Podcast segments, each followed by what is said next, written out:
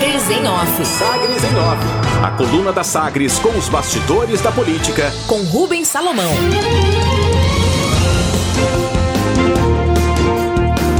A adesão ao RRF em ano eleitoral gera preocupação entre lideranças da base caiadista. A entrada de Goiás no regime de recuperação fiscal, o RRF, a partir de janeiro de 2022, como antecipado pela Procuradora-Geral do Estado, Juliana Prudente, e detalhado pela Secretaria de Economia, secretária Cristiane Schmidt, as duas em entrevista exclusiva a Sagres, essa entrada gera preocupação para dizer o mínimo entre lideranças da base política do governador Ronaldo Caiado do DEM. Os aliados têm reforçado junto ao governo desde o ano passado a necessidade de investimentos e entregas de obras e serviços nas bases eleitorais, com vistas à eleição do próximo ano. E agora temem que os, os benefícios possam não sair do papel. Líderes políticos da base caiadista confirmam em conversas aqui com a coluna o receio de que as restrições impostas pelas leis complementares 159 de 2017 e 178 de 2021 deixem, que o, deixem o governador de mãos atadas justamente no ano eleitoral.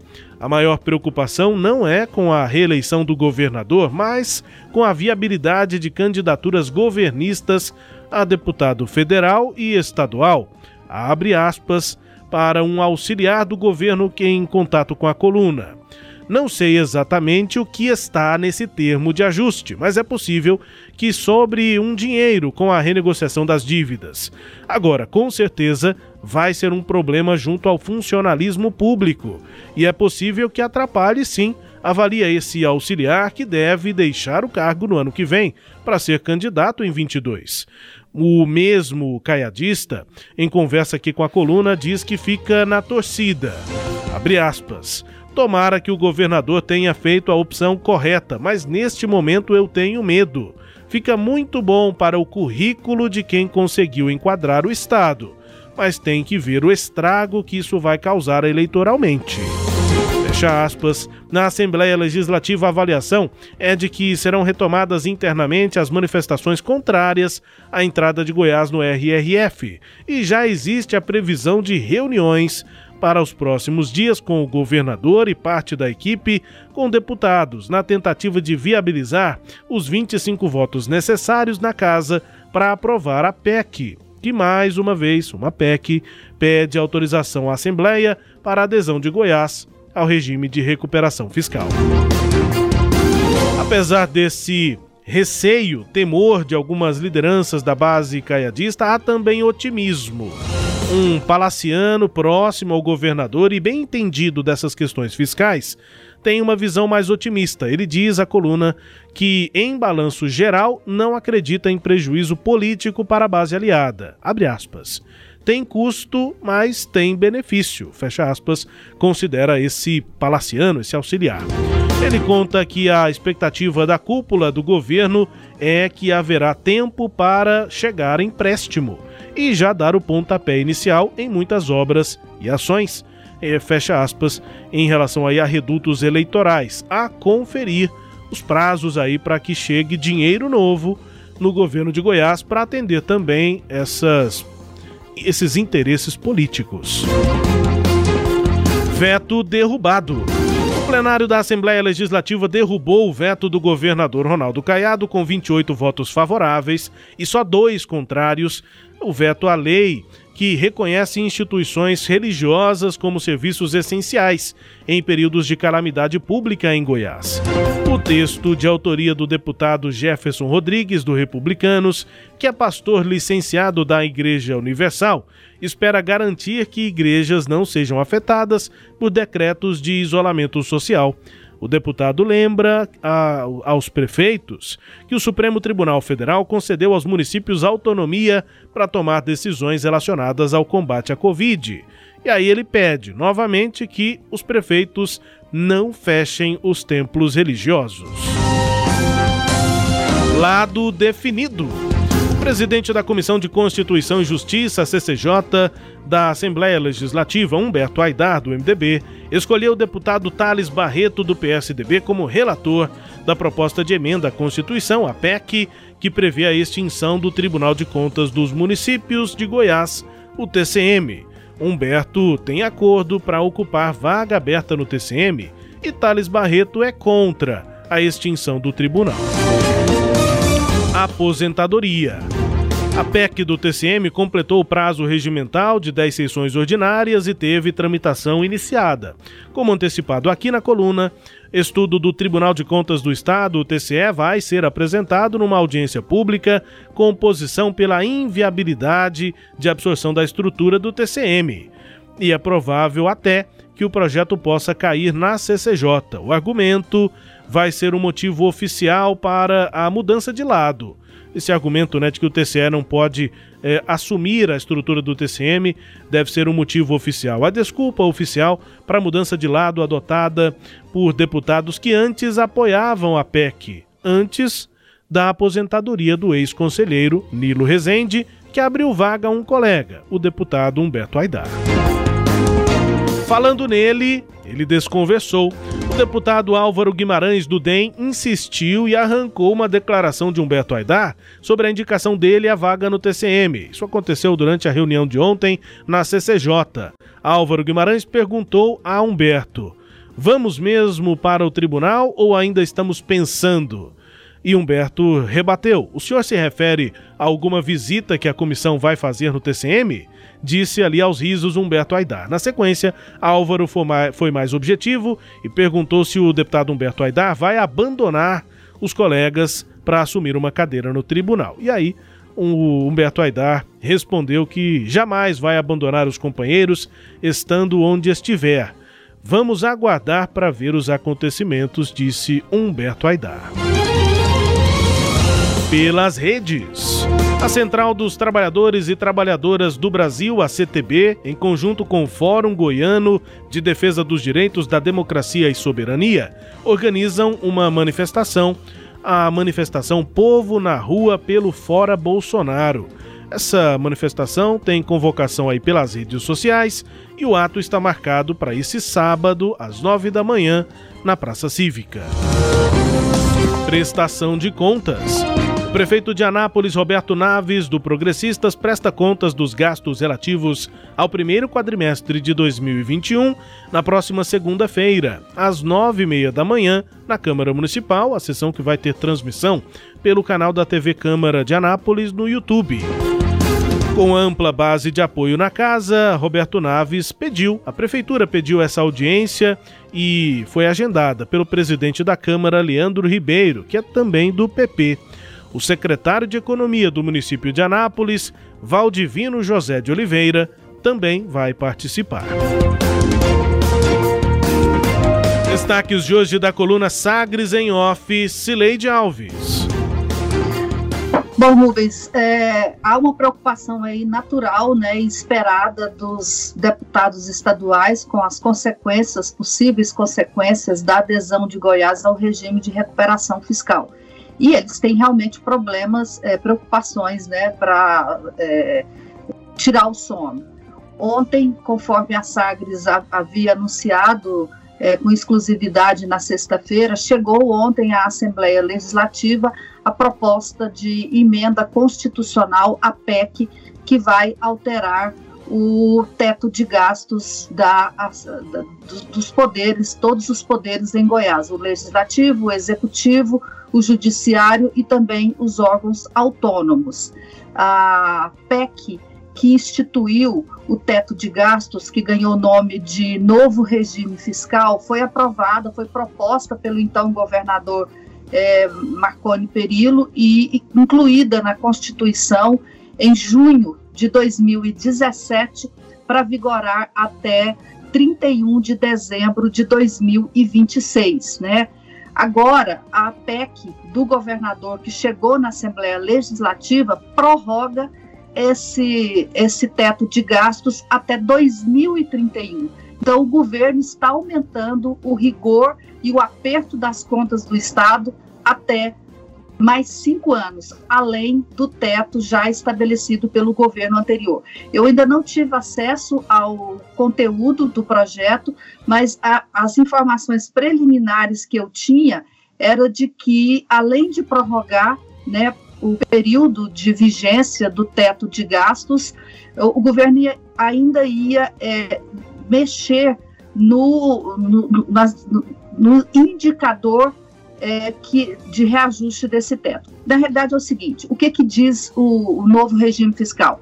Diz que esses órgãos do Estado podem gastar no exercício, de, como agora, no exercício de 2021, o mesmo valor gasto no ano anterior, 2020, reajustado pela inflação ou pela variação da receita corrente líquida. Isso é o que está no artigo 41 da atual Constituição Estadual. A informação que eu tive é que o, a, a PEC iria tirar a possibilidade de variação pela receita corrente líquida, limitando só a inflação. Né, o que ingessa um pouco mais, porque se a, a, variação da receita corrente líquida for maior que a inflação, você tinha essa possibilidade de fazer pelo índice maior, né, um ou outro. Agora não, limita é, pelo menos era a informação inicial, limitaria a variação do, do IPCA, que é o índice de inflação oficial do Brasil. Então, chegou lá na Assembleia, está lá na Assembleia, eu ainda não consegui é, entender por que né, da prorrogação por mais cinco anos. É, segundo a secretária de Economia, Cristiane Schmidt, ontem a gente falou com ela sobre isso aqui, e ela nos disse que essa necessidade de mudar o teto de gasto surgiu não em consequência direta da assinatura ao RRF, mas em consequência de o Estado ter é, descumprido o teto de gastos em 2018, foi penalizado com uma multa de 1 bilhão e 100 milhões de Goiás, em consequência de, de milhões de reais, em consequência disso foi renegociada a lei que criou né, esse, esse que, que a, a 156, quando Goiás fez a renegociação e ficou obrigada a cumprir essas determinações e que agora tava, haveria esse ajuste por conta do descumprimento. Esse era, essa foi a explicação original da secretária. Mas, de qualquer forma, é isso. E Rubens, é, deputado que está esperando dinheiro novo para investimento em obras vai cair do cavalo porque não vai chegar dinheiro novo para isso. Pois é, Pelo nem é deputado com essa expectativa, viu, Celede, é de dentro do governo. Pois é, mas o que a secretária de Economia nos disse ontem é que o empréstimo que ela está programando fazer de 3 bilhões de reais é para trocar dívidas.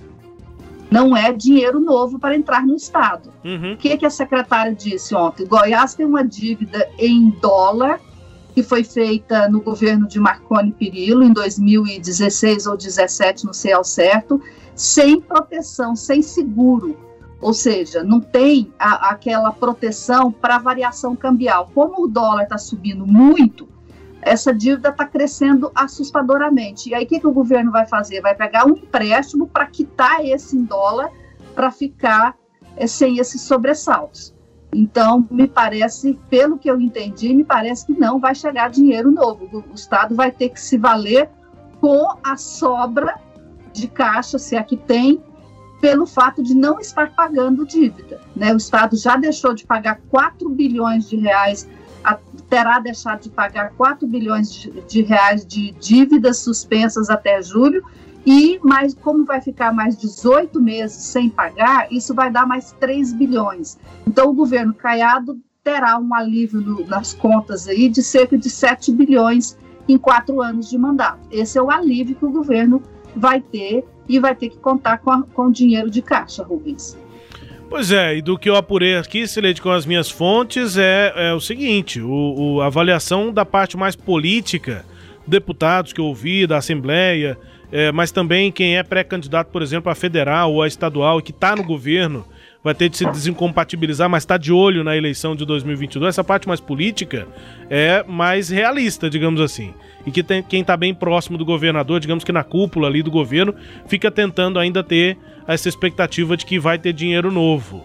É, acho que a parte política está sendo mais pragmática sobre a possibilidade lá na frente de ver entrega de obras, de serviços nas suas bases eleitorais. E aí o que eu ouvi é que há uma expectativa e já um sinal positivo do governo, e é mesmo necessário, para que reuniões sejam realizadas, Sileide, já a partir dos próximos dias, com deputados, não ainda reunião grande como aquela aquele jantar que foi realizado no Palácio das Esmeraldas, mas reuniões ali pontuais com deputados, é, provavelmente com o presidente da Assembleia, enfim, mas com outros deputados, para tentar consolidar uma base que agora precisa ter 25 e não 23 para aprovar a PEC, Sileide.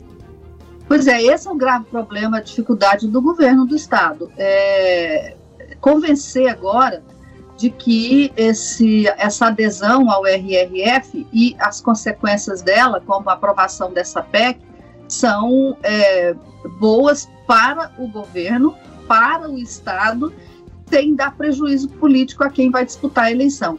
Porque uma coisa é o governo fazer uma negociação boa para Goiás. Outra diferente é fazer uma negociação boa para Goiás e boa para a reeleição dos deputados. As duas coisas podem não caminhar juntas. Né? E se os deputados sentirem que não caminham a favor deles, eles vão começar a chiar. Né? E hoje o governo já tem essa dificuldade de apro aprovar projetos lá na, na Assembleia que sejam, que necessitam de, de um quórum qualificado, como é o caso de uma proposta de emenda constitucional. Então, o governo vai ter que gastar bastante saliva, Rubens, para isso. É, eu estava vendo ontem uma entrevista do deputado é, Lissauer Vieira, que tem sido aí parceiro do governador em todas essas é, tratativas, né? Ele disse ao Jornal Popular que seria, não seria legal que Goiás é, nadar, nadar e morrer na praia. Ou seja, depois de tudo, todo o esforço que fez, a hora que consegue, né, não tem apoio da Assembleia Legislativa. É, o deputado vai tentar é, fazer esse meio de campo aí, mas o que me chama a atenção é que nesse caso específico há pouca margem de, de negociação. Como é que o governo vai conseguir é, alterar, é, fazer concessões aos deputados estaduais se ele próprio é, não tem o controle sobre todas as regras que foram instituídas, porque é um acordo firmado via Poder Judiciário, é uma decisão do STF depois de dois anos de longas negociações entre a Secretaria de Economia, a Procuradoria Geral do Estado e também o Ministério é, da Economia via é, a Secretaria de Tesouro Nacional. Então, o que está né, acordado, que está na decisão judicial do, é, do ministro Gilmar Mendes, não, não é negociável. Né? E, e, uma das consequências é essa que a gente está falando, é a chegada dessa PEC lá na Assembleia Legislativa, que vai precisar de ter, no mínimo, 25 votos.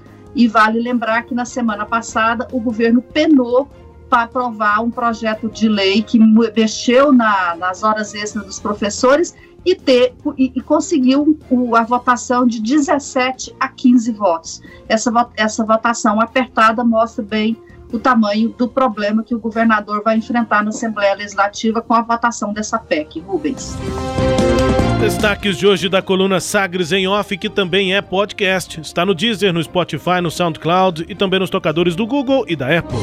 Você está chegando no rádio esperando a coluna, vou, confira no, em áudio e também todo o conteúdo lá no nosso sagresonline.com.br. A coluna Sagres em Off volta amanhã. Sagres em Off. Sagres em Off. A coluna multimídia. Acompanhe ao longo do dia as atualizações no www.sagresonline.com.br. Sagres em Off.